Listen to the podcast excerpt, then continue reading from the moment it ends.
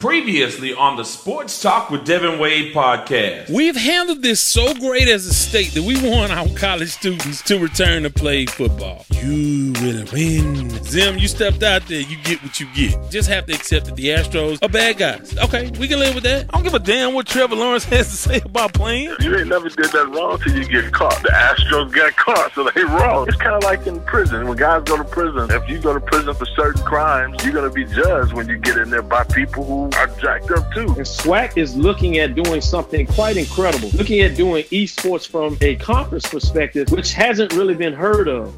We believe in change and we're prepared for it with new techniques and new approaches. And as for our part, we feel that you're the best pieces of manpower available in this whole region. Let it go out there today, baby.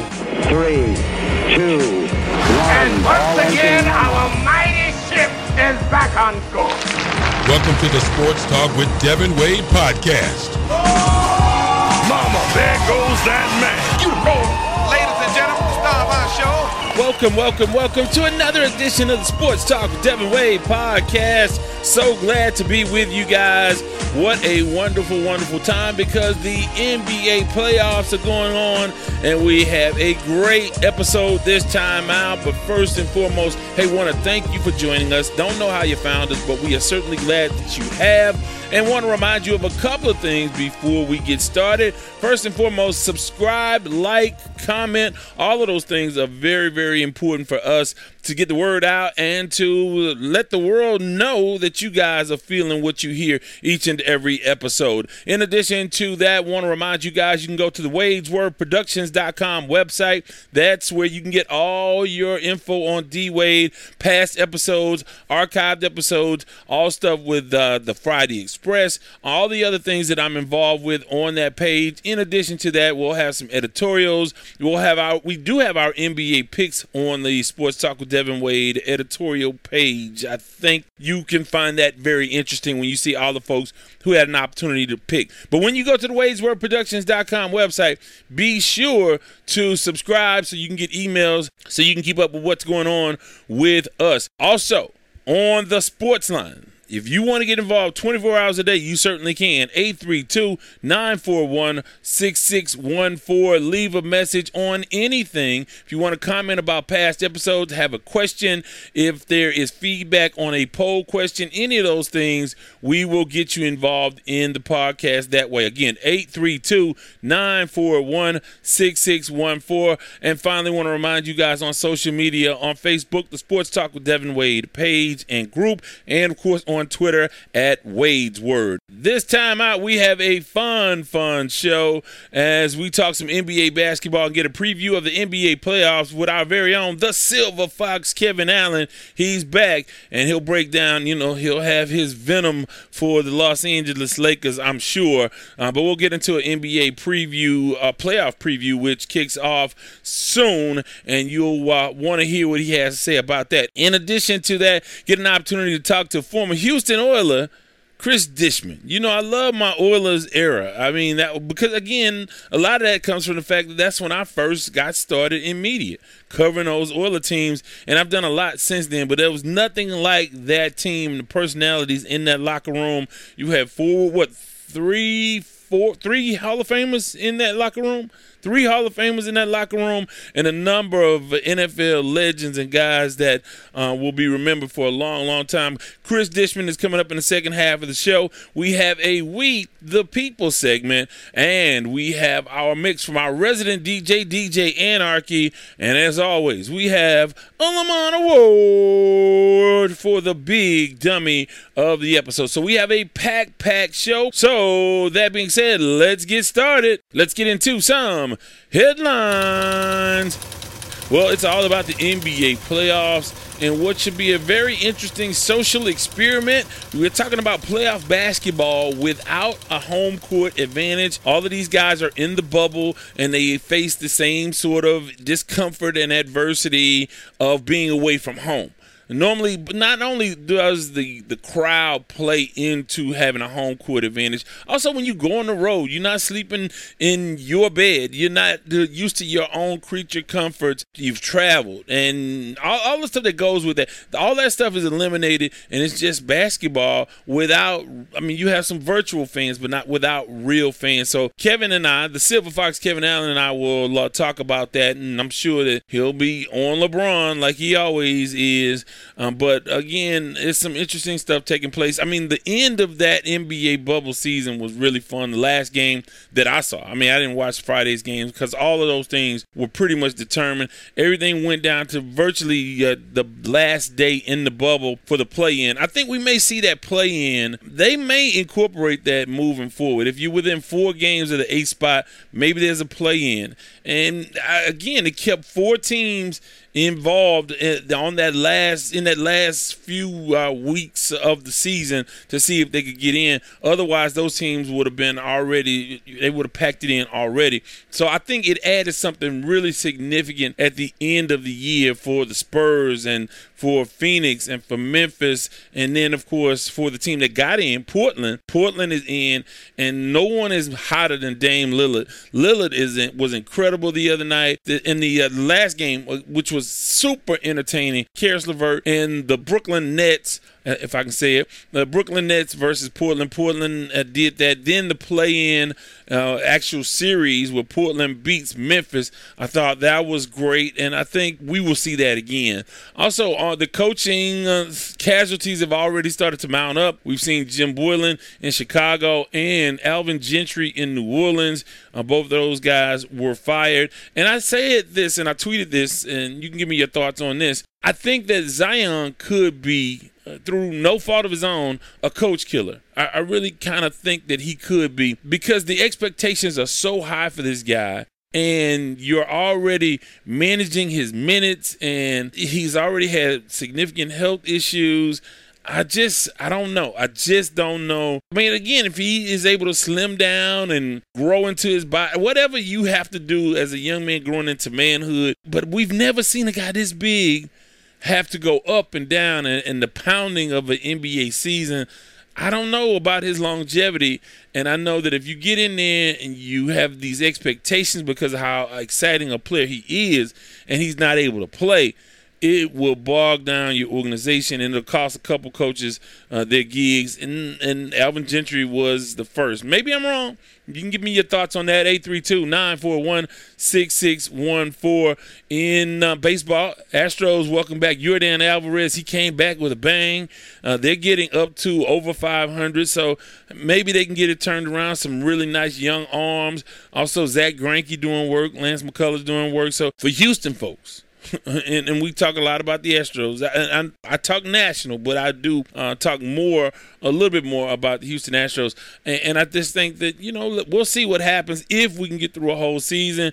We've seen more uh, positive tests. It's uh, it's gonna be rough. I, I, I, just don't know if they're going to be able to get through this thing for an entire season. I mean, we've already seen significant disruptions of teams. Let's see if they can get through it. They're third of the way through now. So we'll see what happens moving forward. College football, we more conferences. The Southland is postponed, and uh, you know, again, I've not been the most positive. If you're looking for Mary Sunshine as it pertains to college football, in, in, the NFL for that matter, I'm just not sure.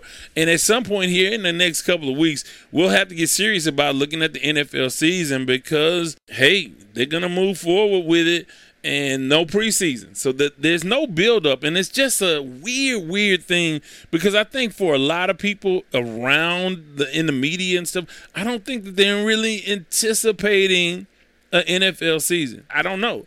Maybe I'm wrong, but you just don't see that same sort of excitement and anticipation of an NFL season.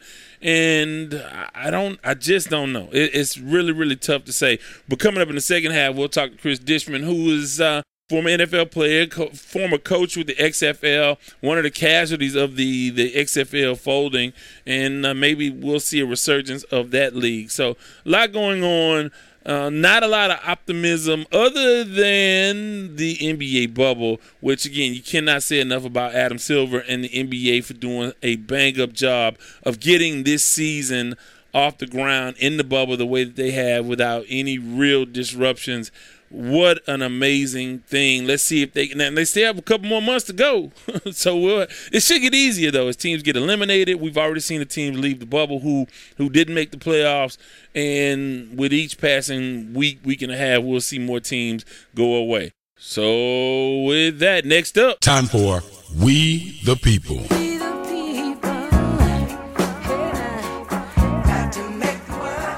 In the We the People segment, we check the sports line 832-941-6614 and we ask poll questions sometimes on the website, sometimes on the Sports Talk with Devin Wade group page and fan page. This time out, let's check and see what's on the sports line. Hey, what's going on, Devin? This is Pernell Harvey. I was just calling regarding a couple of the poll questions that you had on on Facebook. And so, first of all, I think it's good that uh, The Rock and a group is buying the XFL.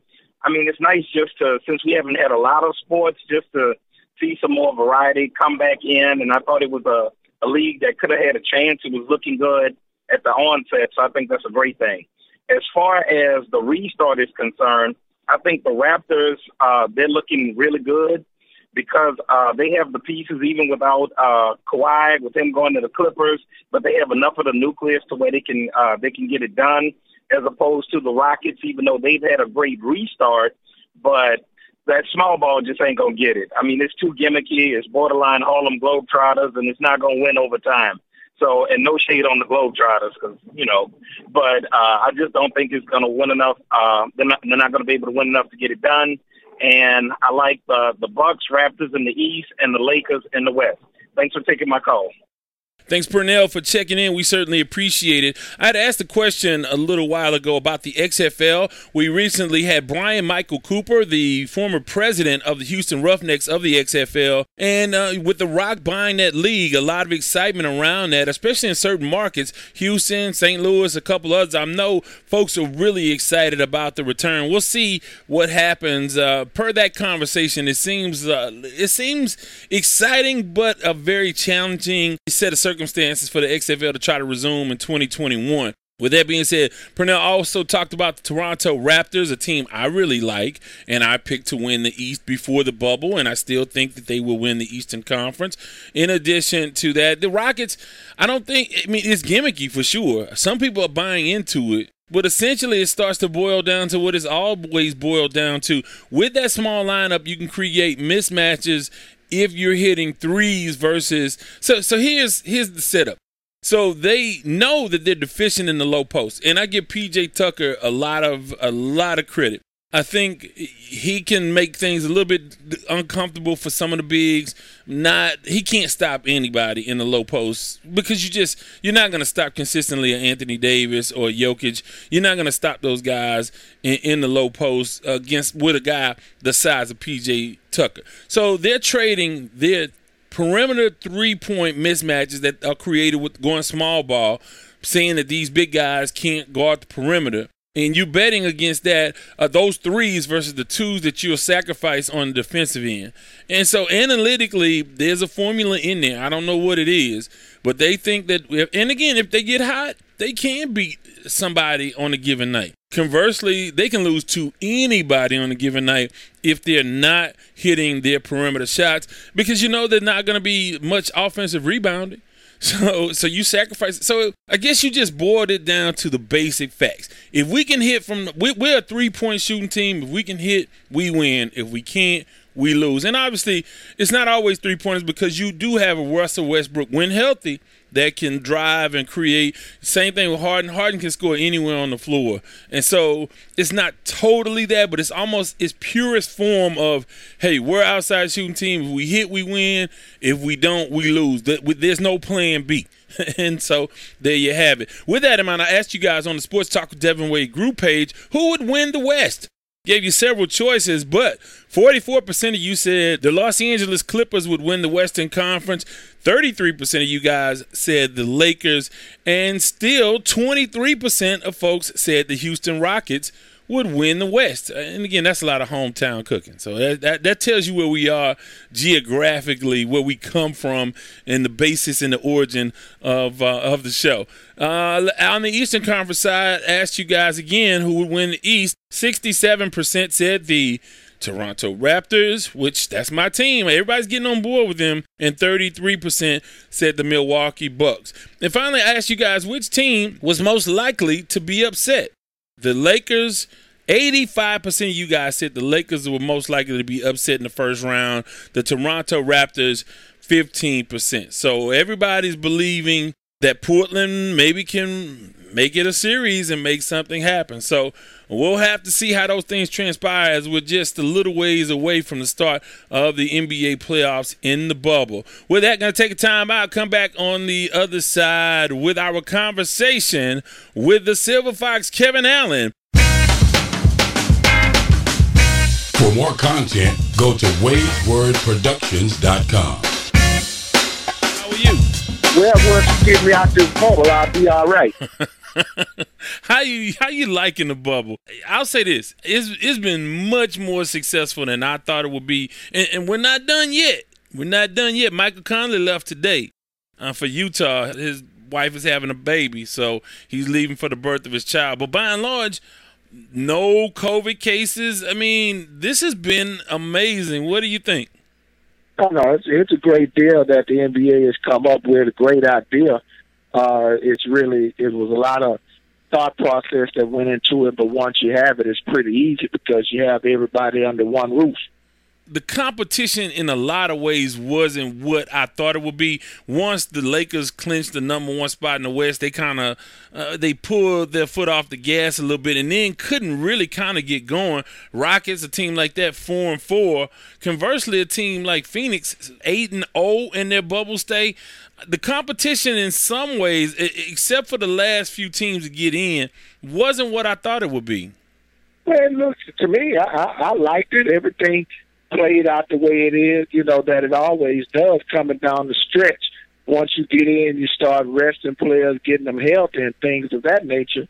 So pretty much you were down the stretch uh, on the final eight games under the bubble. So, you know, once the Lakers clinch what they needed to do, then you sit LeBron and play him less minutes, things like that. So pretty much the same thing, but the eight games is what got us. Yeah, well, like I said, it, has been fun to watch. A couple teams that stood out to me. You talk about Phoenix, you talk about the Brooklyn Nets. They've been uh, really exciting to watch. What other teams that stood out to you that you saw and you like, whoa, this this team is looking good? Well, you you have the Brooklyn Nets that are that are, that are not a, a bad basketball team. They just don't have that star right now. You have to remember they have DeAndre Jordan sitting out, Kyrie Irving out. Kevin Durant isn't healthy. So once you you start thinking about, you know, hey, we're going to get these guys back into the fold next basketball season, then you can really look at, hey, they're going to be a really, really uh, formidable team to, to to reckon with. So you know they're they're going to be right in the mix. How good is Caris LeVert? Because he looked, he, I mean, in the times that I've really watched him, he's looked really, really nice. But he he's not new to the scene. You know, LeVert has done this for a while now, but you know, you just don't have. He's just not not that star because Brooklyn hasn't been in the playoff hunt. But he's been doing this, and NBA players know who this guy is. So now, since you, you were seeing him on the bubble and he's getting more television time, now people are beginning to realize who he is. He, you, you got a lot of players in the NBA like that. You got to see Devin Booker really put on a show, and Phoenix wasn't that great, but they got hot at the end, and now he's getting more and more publicity. So you got some NBA younger guys out there, you know, but you have your Durant's and your Currys and your LeBrons that get all of the the the ink but right. these guys can really play. Yeah, yeah. I mean, I know Dinwiddie in, in Brooklyn, and I mean, I know that team won a lot of games and did some good things. And then a lot of guys didn't come to the bubble, and, and you didn't think that they do right. so well, but they uh, they play really, really been really entertaining to watch. And that uh, brings us to the first matchup, a two seven in the Eastern Conference. Do you think they can compete with the Toronto Raptors in, in the opening round of the playoffs? Well, you know, anything can happen right now the way that this bubble has been going. So you know they they have some players that can score the basketball, and both of those teams play really good defense. So I'm looking for it to be a a more competitive series than a lot of people is making it out to be. Uh, you know, right now Brooklyn is playing pretty good. Toronto is playing pretty good. They have a lot of young, good, good players. Toronto, I, I give them a lot of credit with Coach Nick Nurse and also the uh, Ausar Ujiri, the GM, for doing a great job with Toronto to have you right back in the fold after losing Kawhi Leonard and winning an NBA championship, and you right back as a threat to get right back to the finals again. But I'm just, I think it's going to be a uh, more competitive series than a lot of people think. Let's go to the top seed, Milwaukee, opening round. What do you think they'll do against what Orlando to open up the the Eastern Conference playoffs? I think they'll they'll go ahead and take care of Orlando, but uh, I was really high on Milwaukee. But after watching them, I started seeing some some chinks in the armor of of how to defend uh, Giannis Antetokounmpo but you know, but with a guy like that, you know, you have him on your team. You know, I'm picking him to win now. And let's go to the Philadelphia 76ers against Boston. You know, that team, you lose Ben Simmons, and Joel Embiid has been banged up. What do you think about Philadelphia right now? I'm not liking them, but uh, in that opening round it, versus Boston, who you who you got? I'm gonna take Boston in that series uh, with Jayson Tatum and and and and my guy Brown. Uh, I think they're just a little bit too deep for Philly. Philly's got some things going on, and I think Coach Brown with Philadelphia, he'll be that second coach to get fired. I think the I'll take Boston in that series as well. But I think the most intriguing opening round series, I think the Brooklyn Toronto series may be the maybe really entertaining. Although I think the last time I saw Brooklyn obviously was in a shootout against Portland, and Portland doesn't play a lot of defense. I think uh, that will be an entertaining series, but I think the most intriguing series in the Eastern Conference is Miami versus Indiana. You know, the TJ Warren, uh, Jimmy Butler beef that they're trying to, you know, sort of get to quail down a little bit. What do you think of that series? That's going to be a good one, and uh, I think Indiana has done really well fighting and getting through some things right now with you losing the All Star with Sabonis. So they don't have him in, in the mix right now. So right now it's a lot of people that doesn't have certain players that that are not there. Uh, Miami is, you know, Bam Adebayo, uh, Jimmy Butler. So with those Tyler, guys, Herro uh, is, is doing uh, doing some work. Yeah, he, he's doing he's doing well as you know as well with Miami.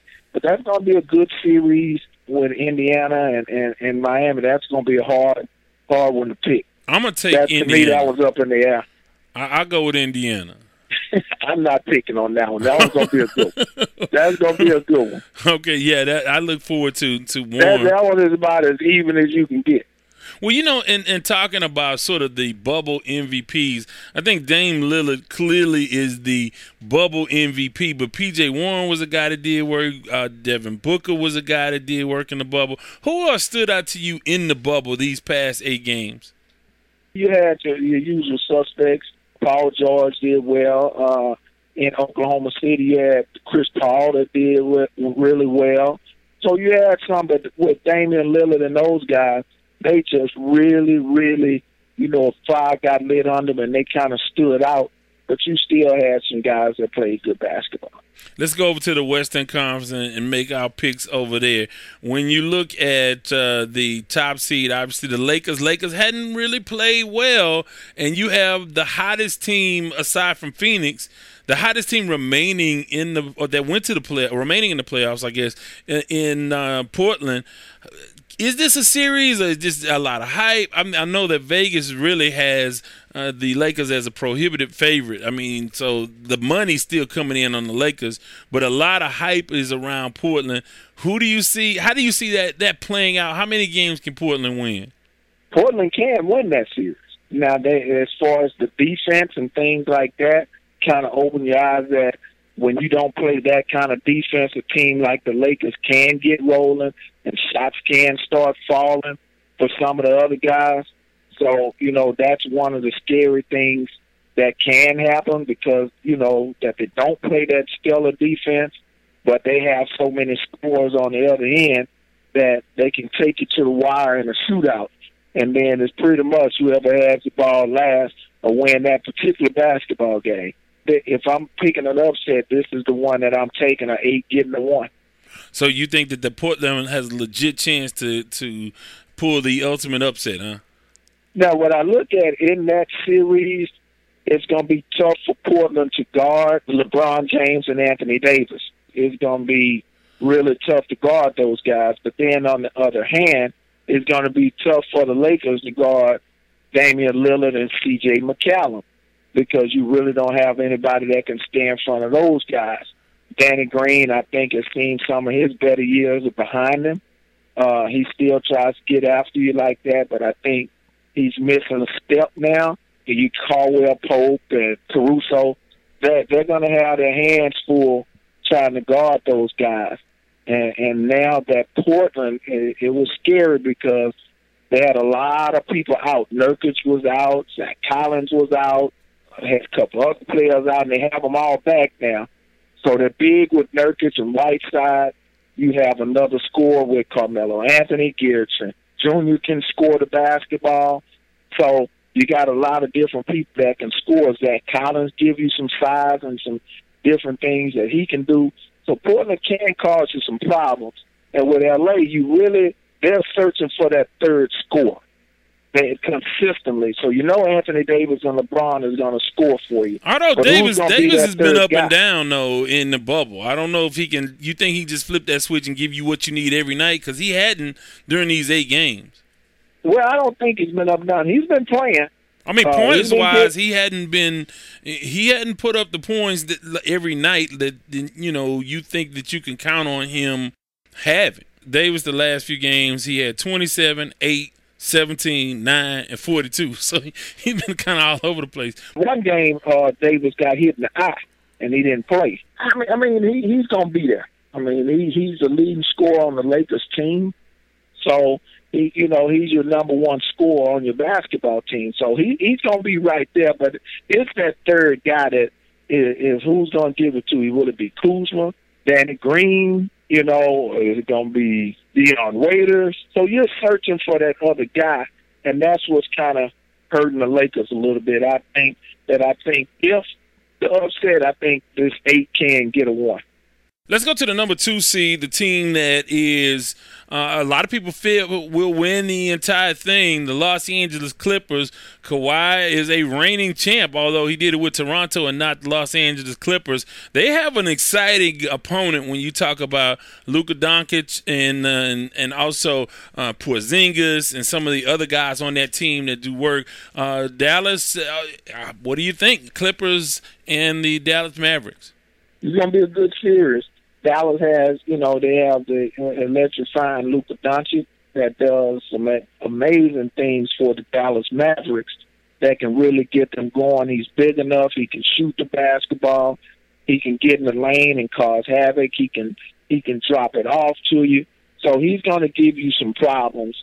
Uh, he he's going to be some problems for a long, long time. And Kristaps Porzingis, you know, this is his first year playing with Luka Doncic. So he's going to only get better, and his confidence is getting sky high. You have Tim Hardaway Jr. that can score the basketball. Dallas can score the basketball with the best of, so they won't have any problem scoring. But I think the Clippers are just a little bit deeper in these kind of matchups. Getting uh, Montrezl Harrell back, you you have Lou Williams back, Patrick Beverley will be back. So you got all of these guys back in the fold going, you know, with the Clippers. So uh, Doc Rivers, I think Doc really needs to want to win another championship in order to solidify himself as a good coach. Well, yeah, well, as a great coach. I mean, obviously he's a good coach, uh, and with, with some of the stuff he's done around the NBA. But how long do you think it'll take Montrezl? I mean, the whole team hadn't played together with Harrell, with Lou Williams, who only played a couple games, with Beverly. Like, how do, do you think? Because Montrez hadn't been working out with the team uh, until what this last week, maybe. Do you think it's going to take them a while, chemistry wise, or do you think they can pick up where they left off in March? I think Montrez and Harrell fits right in because he's an energy guy. It doesn't take for him to be in a rhythm to score because he gets his off of the rebound, off of the fast break, and then he'll score a little bit inside, as opposed to say if you're a rhythm shooter on the outside, Montrez Harrell is that hustle guy, so he can get back in rhythm like that. Now we'll have to check his stamina and things like that because he hasn't been out there. But other than that, you know, he's a veteran. He's been around, so he can fit right in. And Lou Williams is back in the mix now. He's played in a few games, so he he didn't really miss too many.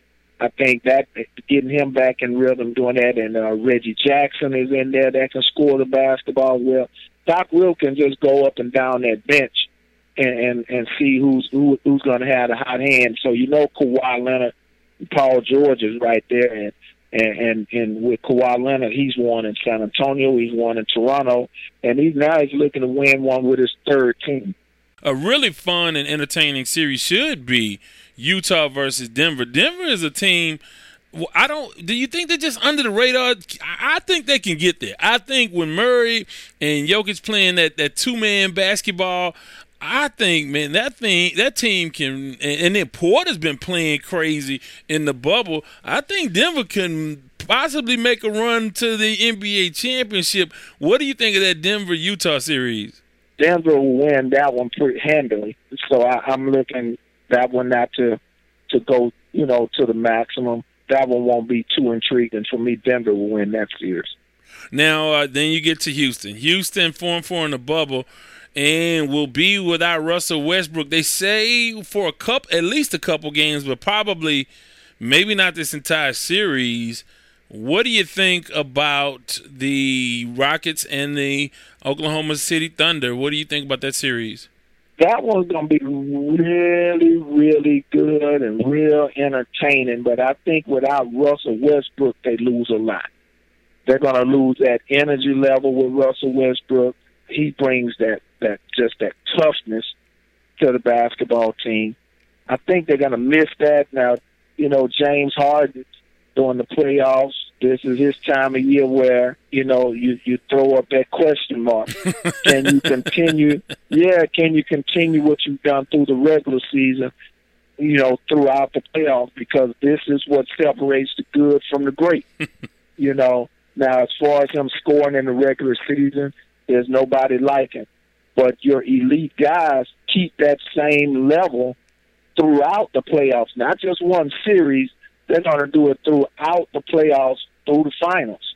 And this is something that we haven't seen James Harden do that really puts him in the elite company of the greatest to play. So, you know, scoring during the regular season, yeah, but can he keep that same intensity and that same scoring level up in the playoffs? It seems like uh, Mike D'Antoni is going to be gone either way, but I would imagine if they lose in this opening round, he's for sure gone. Is there anything he can do short of winning an NBA final to keep his job? He's got to win the NBA championship. not even a not even a finals appearance. you, you have to remember he didn't get an extension last year. Remember he's right. playing out his contract. So the only way he he, he can be saved is the NBA championship and not just the finals. He's got to win it. so you think if they got to the finals, he still would lose his job? He's out of there. He, look, I think we get to the finals. he's safe. Devin, if he doesn't win the NBA championship, and if he loses in one of those series, before he gets to the locker room, they'll be handing him the pink slip.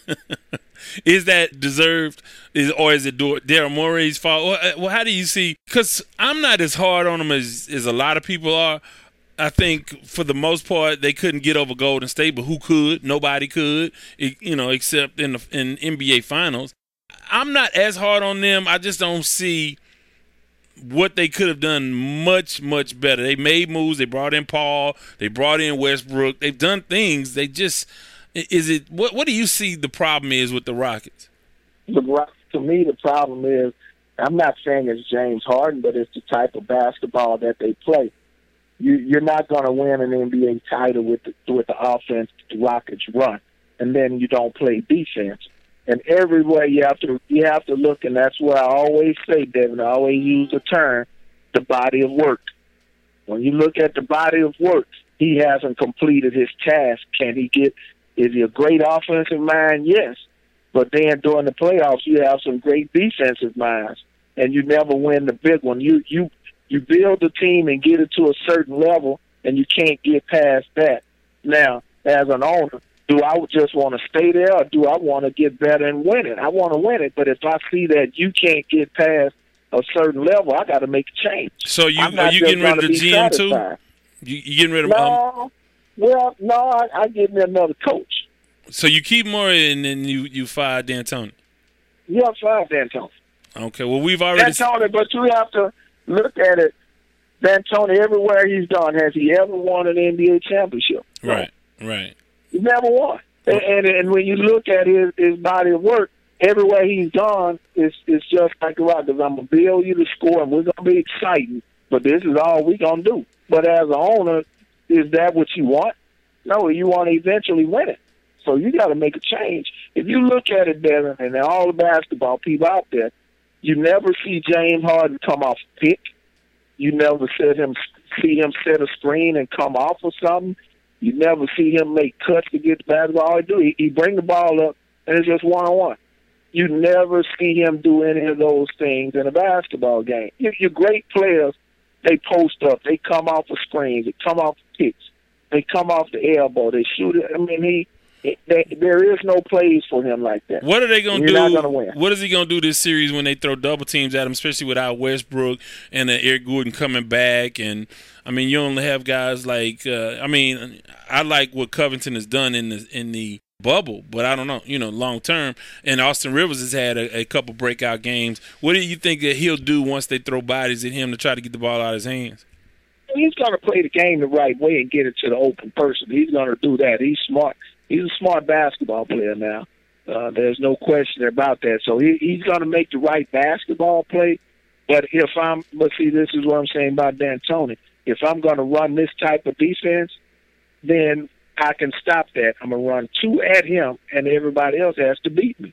Right. And those players in basketball, if they if they have never been put in that type of situation, I'm I'm gonna put them in it in order to to beat me. Well, I want to ask you before we get out of here about the, the tremendous run of the San Antonio Spurs since 1997. First time they missed the playoffs, and it came down to the last day. I mean, it was down to the last day whether they would play in that play-in series. What do you think about the run the Spurs have had since 1997? Well, that's a class act. If you look at Coach Popovich and and, and the upper management and owners, to me, they're a class act I think in, in some of the situations that I said on the Sports Talk show with Devin Wade that sometimes you have to be lucky because at one point the Spurs were bad and they got David Robinson. Then they came back and they got Tim Duncan, and those were through the drafts. And both of those were number one overall picks. And then you get a Tony Parker and you get a Manu Ginobili. So now when you get those type of players, you're set up for a long time and then you you can just plug people in like a Bruce Bowen, a Danny Green, a Patty Mills, different guys like that. So now you you can you can stay at the top and you can always make the playoffs and and that lets you know the great job that they do and I and I and if you really look at it, I think he's grooming Becky Hammon for the next job because he he lets her do a lot of things on that on with that with that team. Well, that would be uh, historic and uh, history making. So uh, we'll have to check that out. Let me just recap here the, the series picks here. You're picking. Are you, now you never say are you you picking Portland to win that series versus the Lakers? I just said I just said that's the upset. So okay, so you're going with Portland. I'll go with Los Angeles.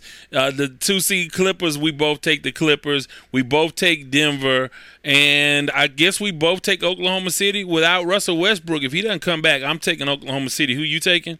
I'm taking Oklahoma City as well. and uh, that's that's it for the West. In the East, uh, Milwaukee we think will win the opening Yep. round. Toronto, Brooklyn, I think we both said Toronto.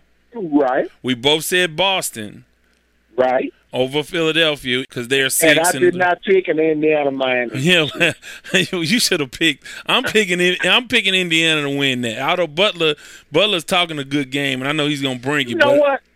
I'm, I'm I'm taking Miami with Jimmy Butler. You know why I'm taking Jimmy Butler? Why is that? I love that commercial.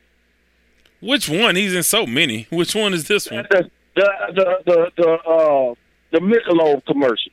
I'm taking Jimmy Butler. okay. Well, look, how can folks reach you on social media if they want to hook up and, and complain about your picks?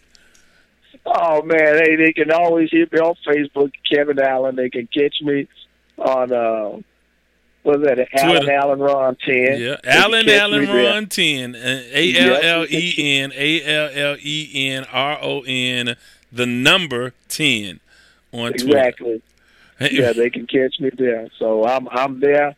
Uh, I, I go live after the games. So I make sure I do that now, so they, they can So uh, is it just So- gonna be the Lakers you go after? Or you gonna go after the Rockets game because the Rockets play Tuesday, so do the Lakers. when, when, Well- uh, are you gonna go every day? What are you gonna do? I'm going every day after the last game. Okay, so we're looking for you at about ten thirty Central Time. And uh, 11 you know what? I tell you what, I'm going every day after the last game, and then I'm going after every game after 7 p.m. It, it, I'm going live. I tell you what, make it easy. I'm going. I'm going live after every game that ends after 7 p.m. Oh, well, hey, you're gonna be busy this week then. That's it. Hey, well, well, we'll see you Saturday morning, and we appreciate you like always. go Clippers. Our guy, the Silver Fox, with his predictions. Of course, you can comment on any of that. 832-941-6614. With that, going to take a time out here from our sponsor, CoBank Homes. Also, from our resident DJ, DJ Anarchy. And on the other side, former Houston Oiler, Chris Dishman will join us to talk about the good old days and uh, what's going on these days and in the future as it pertains to football. And, of course, we have the Lamont Award for the big dummy of the episode. It's the Sports Talk with Devin Wade podcast, anywhere you get your podcast. Sports Talk with Devin Wade wants to thank our sponsor, Kofi Bankus and CoBank Homes. The vision at CoBank Homes is simple, and it stems from the belief that clients can trust CoBank to guide them to realize one of, if not the single largest investment decision they will ever make their home. CoBank simply looks to build lifelong relationships through service. They do this by using faith, knowledge, and technology to guide clients through the process of achieving their real estate goals.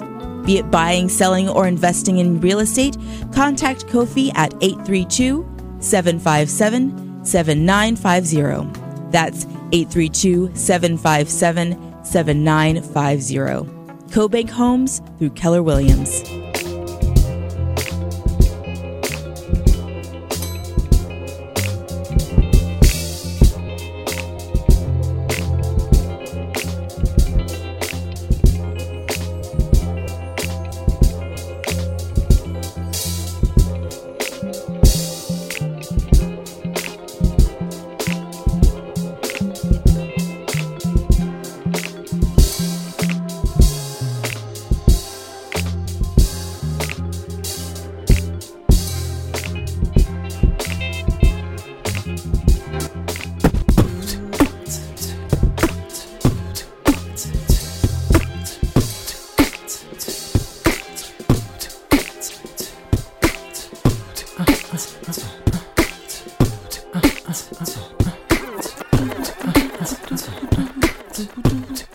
Welcome back to the Sports Talk with Devin Wade podcast. And no, that is not me beatboxing. Although I, I was okay, I wasn't. I, I was the rapper. I was not the uh, the beatboxer. We had Big Whitney who did beatbox for us, and then Roy. Roy did. Uh, Roy C did our our beatboxing. And yeah, that's that's what we did back in the day.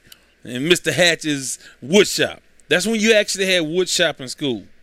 So instead of making things, I made rhymes. Yes, back in the day. Nonetheless, welcome back. Our resident DJ, DJ Anarchy on the mix. Want to remind you guys if you have music for the podcast that you like heard from the thousands and thousands of folks who check us out, hit me up at music at wadeswordproductions.com. Submit it, and as long as it's radio edit or relative radio edit, we'll play a snippet at the halfway point and an entire track at the end of the podcast. So, music at wadeswordproductions.com. Genre does not matter with that, couple things. Big week for HBCUs. I have not mentioned Kamala Harris. I haven't done my political stuff. You know what's on my mind. If you watch my my Twitter timeline, you know I, I tweet quite frequently about uh, political things. But congratulations to Howard University, Kamala Harris, a candidate who I endorsed in the primaries. I, I gave her money See, I, I, say that. I donated money to her campaign like I'm a baller or something. It wasn't a lot of money. It was more a symbolic gesture to try to get her to the Iowa caucuses. Well, she never did. She didn't make it there, but now she'll make it to the White House. Pending Russian intervention. And by the way, let me say this. I don't know why or how, but I have been getting a lot of hits from Russia lately. I'm looking at my analytics. We have a lot of hits, uh, an inordinate amount of hits from Russia. So I don't know what's going on there. I can't speak to that. I don't know what the situation is with that. But that's not a. I don't know what to make of that. But uh, uh we certainly don't have any protect, protection from uh, the White House if they're trying to intervene or hack my podcast. But uh, conversely, if I have fans in Russia, hey, welcome aboard. And if you want me, hey, I will come. I've had caviar. I could come do caviar and vodka and a podcast from the Kremlin. I could come kick it with y'all. You pay for my expenses. In my room, you won't see what you saw in Trump's room. so that's if you know what I'm talking about, you know what I'm talking about. But with that, let's transition and hear from our guy Chris Dishman. Now, I got started as a reporter in the early '90s, and he was on those teams. And uh, one of the guys uh, who was always accommodating him, Bubba, Haywood, um, a lot of guys. Most of the guys were really accommodating and would, would, take time to talk to you. It wasn't a problem, even for a young guy like myself.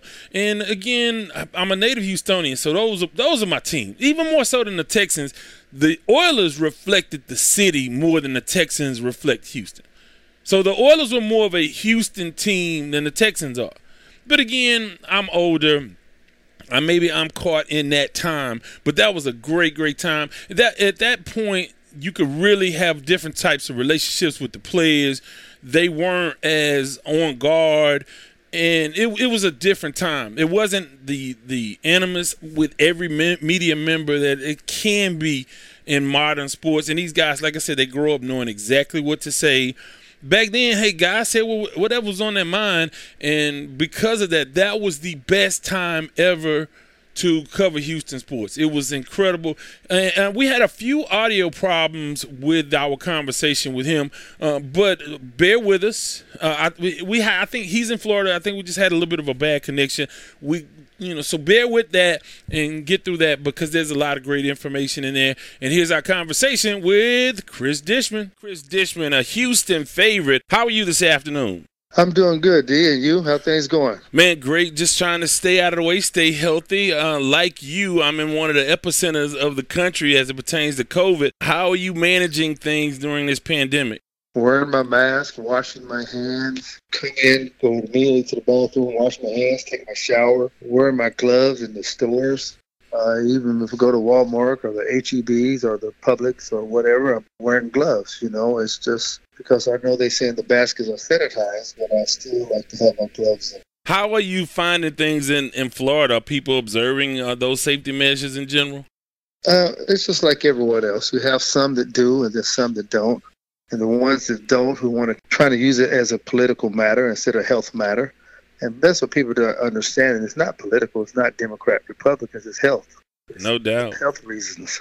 I wanted to talk to you because you came from that era, which was a renaissance of Houston football. And of course, I'm talking about the Houston Oilers days. And for me personally, that's when I got started as a, a young kid running around the locker room. And you were always accommodating with all the media, not the least of which was me. But let's start by talking about those days in Houston and what it meant to play for the Houston Oilers at that time. Uh, it was it was a great time, and I loved playing for Houston. I wish I could have finished my career out as a Oiler, you know, but right now I'm I feel like I'm lost in limbo, you know. So that's the only thing that's is distraught is that I, I, didn't finish my career out as an Oiler, uh, you know, a Houston Oiler not a Tennessee Titan, not a Tennessee Oiler, uh, Houston Oilers, and that's and that's what I wish could happen. Yeah, and you know what? And I talked to a lot of your former teammates, and they feel exactly the same way. Haywood always talks about that. He was like, you know, we don't have a place to like go, and and for a while he was an ambassador for the Texans, but it wasn't it wasn't really the same. So you got, I, I was always saying like, well, the Texans ought to have like a homecoming weekend to honor you guys, but I mean that's a different organization, different ownership. And when you talk to your former teammates, do you guys all share the same sentiment when it comes to stuff like that? Yeah, we do because you know it's it's nice of the Texans to do that, but we're not Texans. Uh, all our history is with the Nashville Oilers, but we never played in Nashville. So we have history with one team, and one team is honoring you, and you don't have history with one and have history with the other team. It's it's it's weird, but that's how life goes, and you just have to keep on moving.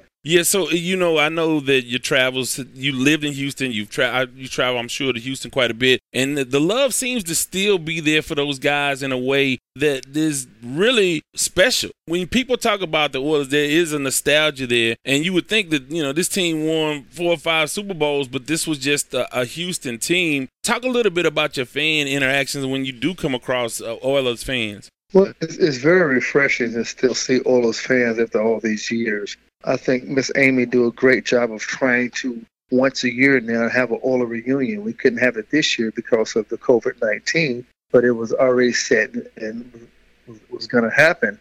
But I think she do a good job of trying to get everyone back together.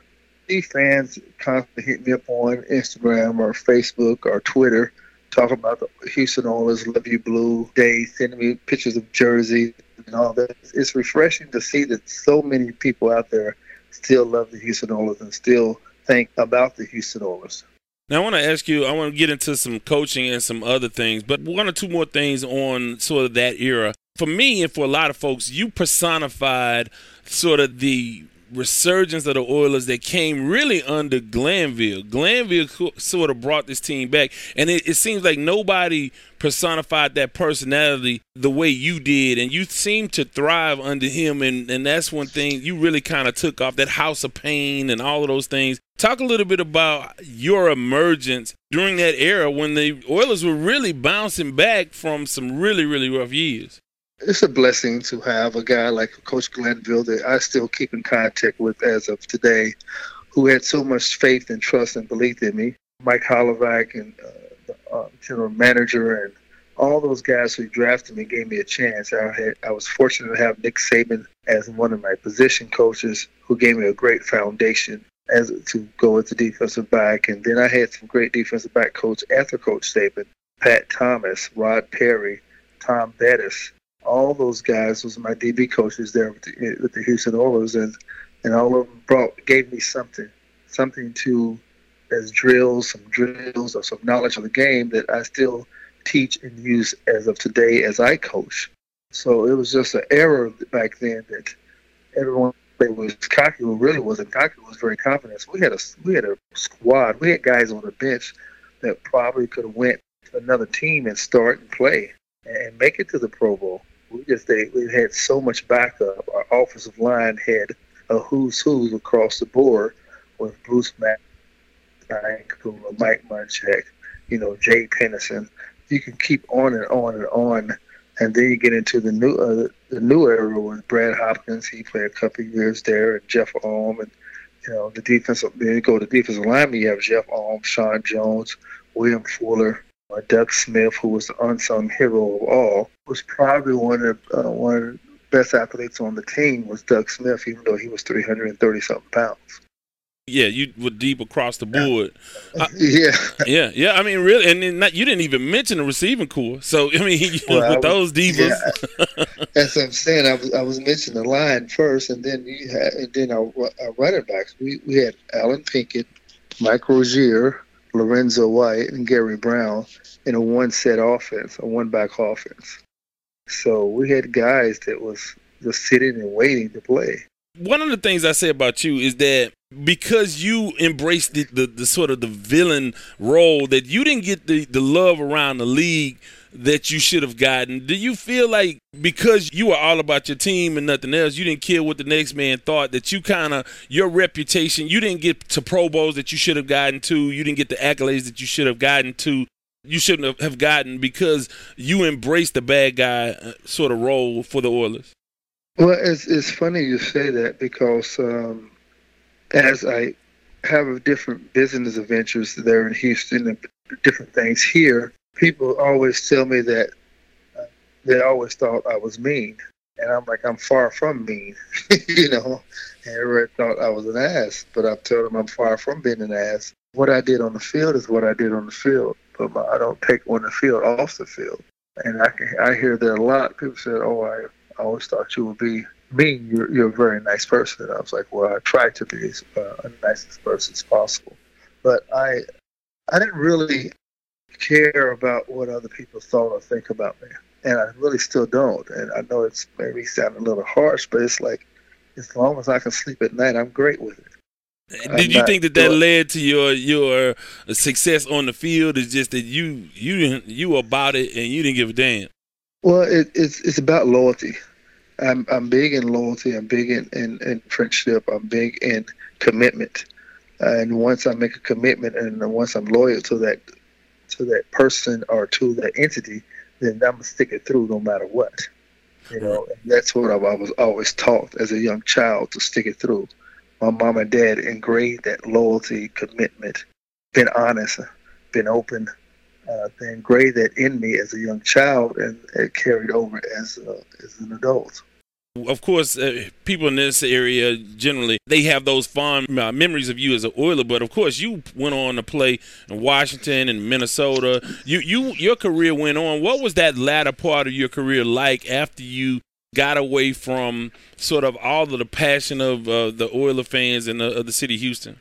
Um, you know, I, I had uh, some good career, uh, years after that, but I was always an Oiler at heart even though I was with the Washington Redskins, I was always a whole Oilers at heart, and that's the loyalty. And that's one of the reasons why I couldn't go to Nashville. And I'm so glad my contract was up. And even though I had a chance to sign with the Tennessee Oilers, or, or I think they was called their names at the time, uh, I didn't feel right. I didn't feel like I felt like I, I was betraying the, the people of Houston because they opened their arms to me so much and, and was there for me in so many ways that I felt like I was betraying the people of Houston, and I could not go to another city because it wasn't my choice, first of all, and play for a team called the Tennessee Oilers, and, and Houston Oilers don't have, and the, the, city of Houston does not have a football team. You're talking about the number one uh, city in the in the world as far as high school football. You know, I tell people all the time that football down in Texas is where it's at. You know, there's the high school level, the college level, and uh, the pro level. It's where it's at. If you if you really love football, you need to come to a high school football game in Texas and see. You know, and that's why I just felt. I felt like I was betraying the people of Houston. So that's why I am going to Washington. You, of course, you played for one of the all-time great defensive coaches in the history of uh, of the NFL and talking about Buddy Ryan. Although it was, it was not for a long time, but uh, you had an opportunity to play for him. What what did you learn from him personally? What what kind of because again he's a Hall of Fame coach and he's one of the greats as far as you know inventing the 46 and and all of the things that he did in the sport of football. What what was that experience like? Yeah, Buddy taught me to master your craft. He always taught me to work on something that I didn't think that I was good at to work on mastering your craft to be the best and not just talking about it, actually going out and working on it. Watching more film, studying your opponent, knowing your opponent better than you know yourself, knowing having a book, keeping a book on the receivers and studying offensive coordinators You know, he took me beyond studying offense coordinators, not just studying people on the field. Because he always say offensive coordinators does not change. They may tweak something here or there, but they won't change it. And that's what I started doing in my later years is really, really studying the offensive coordinators of what they do on third and six, third and third and six and plus. Uh, that pretty much tell what they do. What are they going to do in the first play of each game, on the first play of each quarter? You know, do they repeat plays? So I was getting I was getting offensive coordinators and getting patterns down, and that made the game a lot easier for me because I was in I was always playing the situation before the situation happened on the field. So you went into coaching after your your NFL career. Uh, talk a little bit about going from player to coach and, and, what that experience has been like for you. Well, it it was great. You know, I, I um, when I retired in 2000, I actually took some years off. I followed the rodeo circuit. You know, I'm big into horses, cutting horses. I followed the rodeo circuit there and in Houston. Then I started training guys, and in 2005, I started coaching my first coaching job was Berlin Thunder, NFL Europe. Went over there. Matter of fact, I called Charley Casserly at the time, who was a GM there with the uh, Texans, and told him I want to get into coaching. And they had this program called NFL Europe. He connected with some people, and I went over to Berlin Thunder. Was my first coaching job, and I went coaching. I got the coaching bug and loved it. And ever since then, I went from NFL Europe, came back to the States, and had a Division three job there in Menlo College. Then on to Menlo College, I was with the Chargers, the Chargers to Baylor, Baylor to Canadian football, Canadian football to XFL, XFL now to IMG. So. now, I recently had a conversation with Brian Michael Cooper, who was the president of the uh, the Roughnecks here in Houston, what do you think about the Rock purchasing the XFL, and and do you think? Uh, I mean, they talk like they want to bring this back in 2021, maybe in a bubble concept. Not sure exactly how they want to implement that, but what are your thoughts on on your experience with the XFL and the potential of them coming back? I think it should come back. It, we had some real good football players. Uh, it was giving other kids, other, I don't want to call them kids, it was giving other young men an opportunity to play the game they love. It was giving coaches to coach. You know, gave me an opportunity to coach. You know, uh, as far as keep coaching, because I, I love coaching. And I love coaching defensive backs. Uh, yeah, sooner or later I'll try to be a coordinator or head coach or something, but I still coach defensive backs. I just love coaching the position. I love doing, and I know I'm using love a lot, but I love taking a kid, a young man rather, teaching him some tools and see it working on the field. And of course, with everything going on with football, I do want to ask you about football moving forward. Do you think the NFL can make a season happen under these conditions? I think they can. You know, got some smart people there in NFL. I think they can make a season happen. I think they need to do the social distancing. They need to have the hand sanitizer everywhere. Uh, have have people wear their mask when they're around each other. Um, now the stadiums don't need to be sitting side by side. If they put one person every other seat or one person every two seats, they can have something like that. Then they can have an overflow crowd and have them social distancing and a big screen outside or something like that. You know, they, they, they got some people who can think of some creative ideas to have a season. So therefore, even though you you're not in the stadium itself, that you're overflow flow crowd and you're still getting that experience. You know, more like a, a high upscale uh, tailgate. You know, you're still getting the experience of the game. Now I know that you played at Purdue, and some of the conferences, the Big Ten, and of course the Pac-12, have postponed their seasons until the spring. What do you think? I mean, obviously the NFL has a lot of resources, and I mean, by and large, some of the big schools have a lot of resources. But what do you, you do? You think college football can pull it off this fall? Um, I don't know about the fall. I think the spring because with with college football, you got so many people coming in from like the pro team's going to be made within three or four weeks. You're gonna have they're going to be down to their 53 man roster. They're going to go from 80 to 53 man roster. Whereas the college game, you have the kids interacting with so many different people, so many different athletes on the campus, and you don't know with And you can say that the pro guys, you don't know if they're going home or what they're doing, but hopefully the pro guys are a lot more smarter than, than and don't be around a bigger crowd and still wear masks. But you know, it's just the interaction of other college kids. That's what I'm afraid of. And now, of course, you come from Louisville, and when I think of Kentucky, and I had to learn how to say Louisville. It's and, Louisville. Yeah, that, and that's I had to learn that from a native, uh, new, uh, what Louisvillian. I don't know what do y'all, what do y'all call, it? but but but yeah, I was taught. But so you think of like three things. You think of, of course, uh, the Kentucky Derby. You think of bourbon, and in Louisville, you think about Muhammad Ali. Talk a little bit about coming from Louisville and, and what that was like coming from Kentucky and, and going to, I mean, reaching the lofty heights that you have throughout your playing and coaching career. It was great. You know, I had a great childhood uh, growing up in Louisville. I, you know, as you mentioned Muhammad Ali, of course, I wanted to be a boxer. Of course, everybody, every kid in the West End of Louisville wanted to be a boxer because of Muhammad Ali. It was boxing and basketball. Those were the two uh, big sports there. You know, basketball because of the University of Louisville had a good team, and you know, and it, it was always fighting against the University of Kentucky or IU. Uh, so, like I said, it's either boxing or basketball, but football was was a second nature sport there. Uh, but I also ran track. I, I like to run track, uh, you know. But it was it was a great experience of growing in Louisville because of, as you mentioned, the Kentucky Derby. You know, I went to the Derby almost every year. You know, so it was my mom and dad still live in Louisville, and uh, so it's, it's great to have family there. And I go back at times, and you know, it's just a great experience of seeing where I come from to see where I'm at now. And just as a humbling experience that every morning I wake up and I still thank God for the for the, what He has done for me, what He's doing, and what He's going to do for me. Well, a couple more things before we let you get out of here. How did you get involved with, with cutting horses? Was that did that happen when you got to Texas, or did you bring that with you? That actually happened when I got to Texas. I, I was I was liking horses so so much. I wanted to get some horses, and a friend of mine D Talk Ranch, he told me, he said, well, the best horses you can get besides thoroughbred are quarter horses.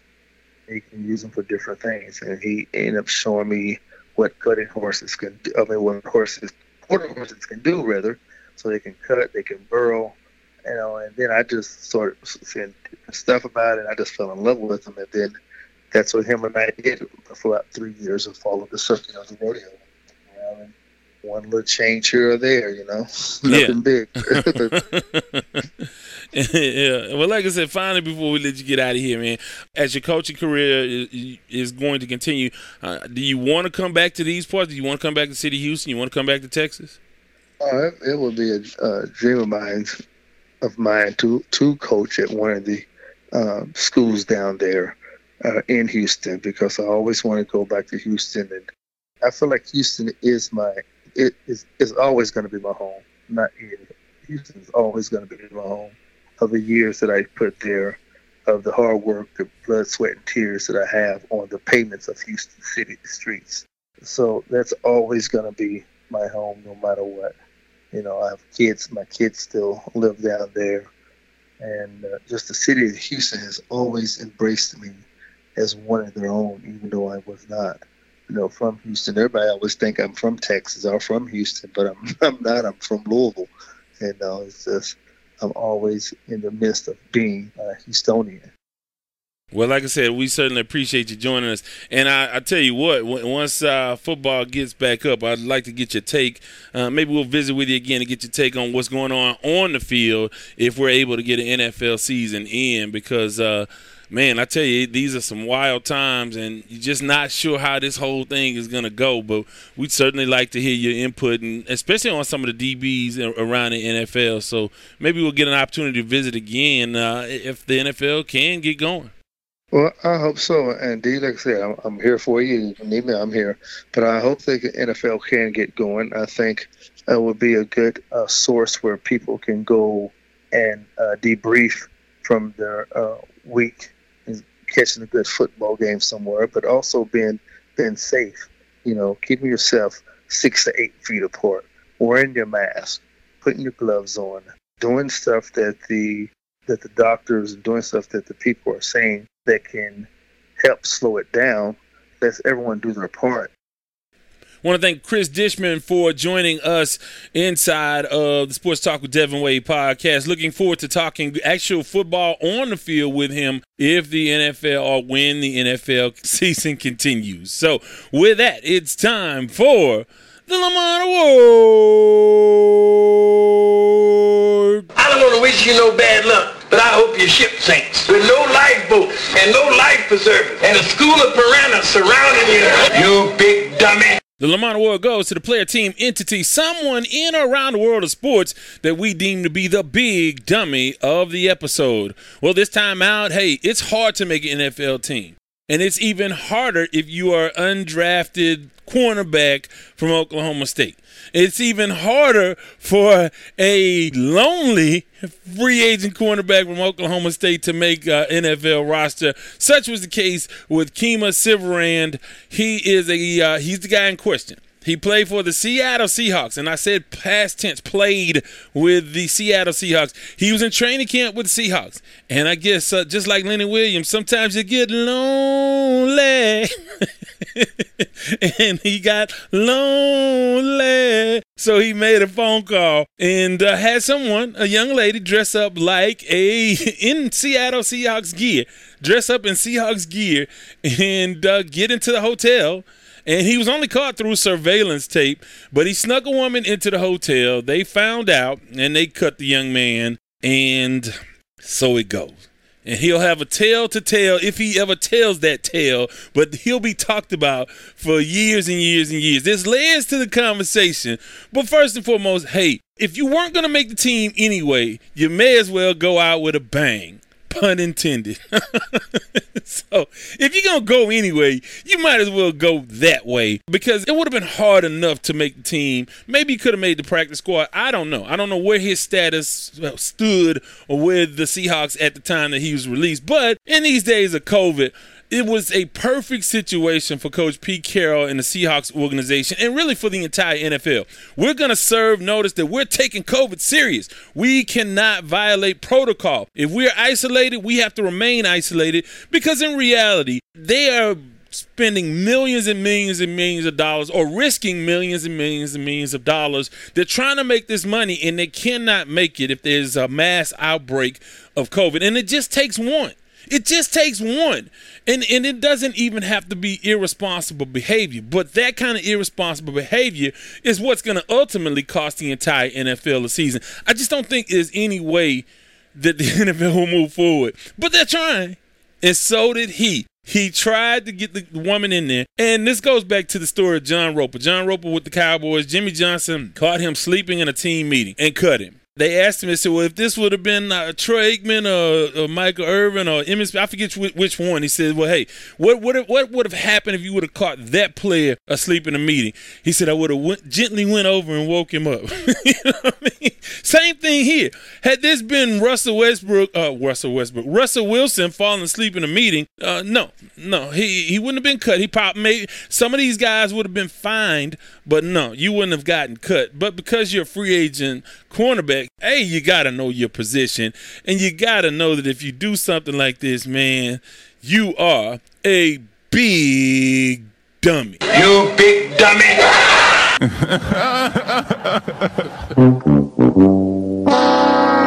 now, again, there are a thousand and one ways to get fired from your job. But if you're gonna get fired, that's a story you can tell. Who wants to just be fired like cut like every other player? We everybody in national media is talking about this guy. He will be remembered forever for what he did. Maybe he'll get another shot down the road. I don't know. Whatever happens, I feel for the young man, but I hope it was worth it. I certainly, and I certainly hope that that was your girlfriend. Because if word got out and you had a girlfriend, fiance, wife, and that was not her, then you have a whole bunch of other issues. But right now, you're out of the league. You're a big dummy superstar. It's, it's served. Notice it's served to these guys that you have to take this serious if we're going to get an NFL season. With that, before I let go, before I let go, Before I go, I want to thank our guest, the Silver Fox, Kevin Allen of the Special Teams Unit, and of course, our guy, Chris Dishman. Want to thank DJ Anarchy, of course, our sponsor. Want to thank you guys. Want to thank Purnell for the phone call. Want to remind you guys, 832 941 6614 to call 24 hours a day. Tell Kevin Allen what you think of his picks. Also, if you want to comment on Dish or whatever you want to talk about, you certainly can. In addition to that, you can go to the WadesWordProductions.com website, and uh, all things are there. Subscribe to the email list and all of those good things. And of course, on Facebook, the Sports Talk with Devin Wade page and group, and also on Twitter at Wade's Word.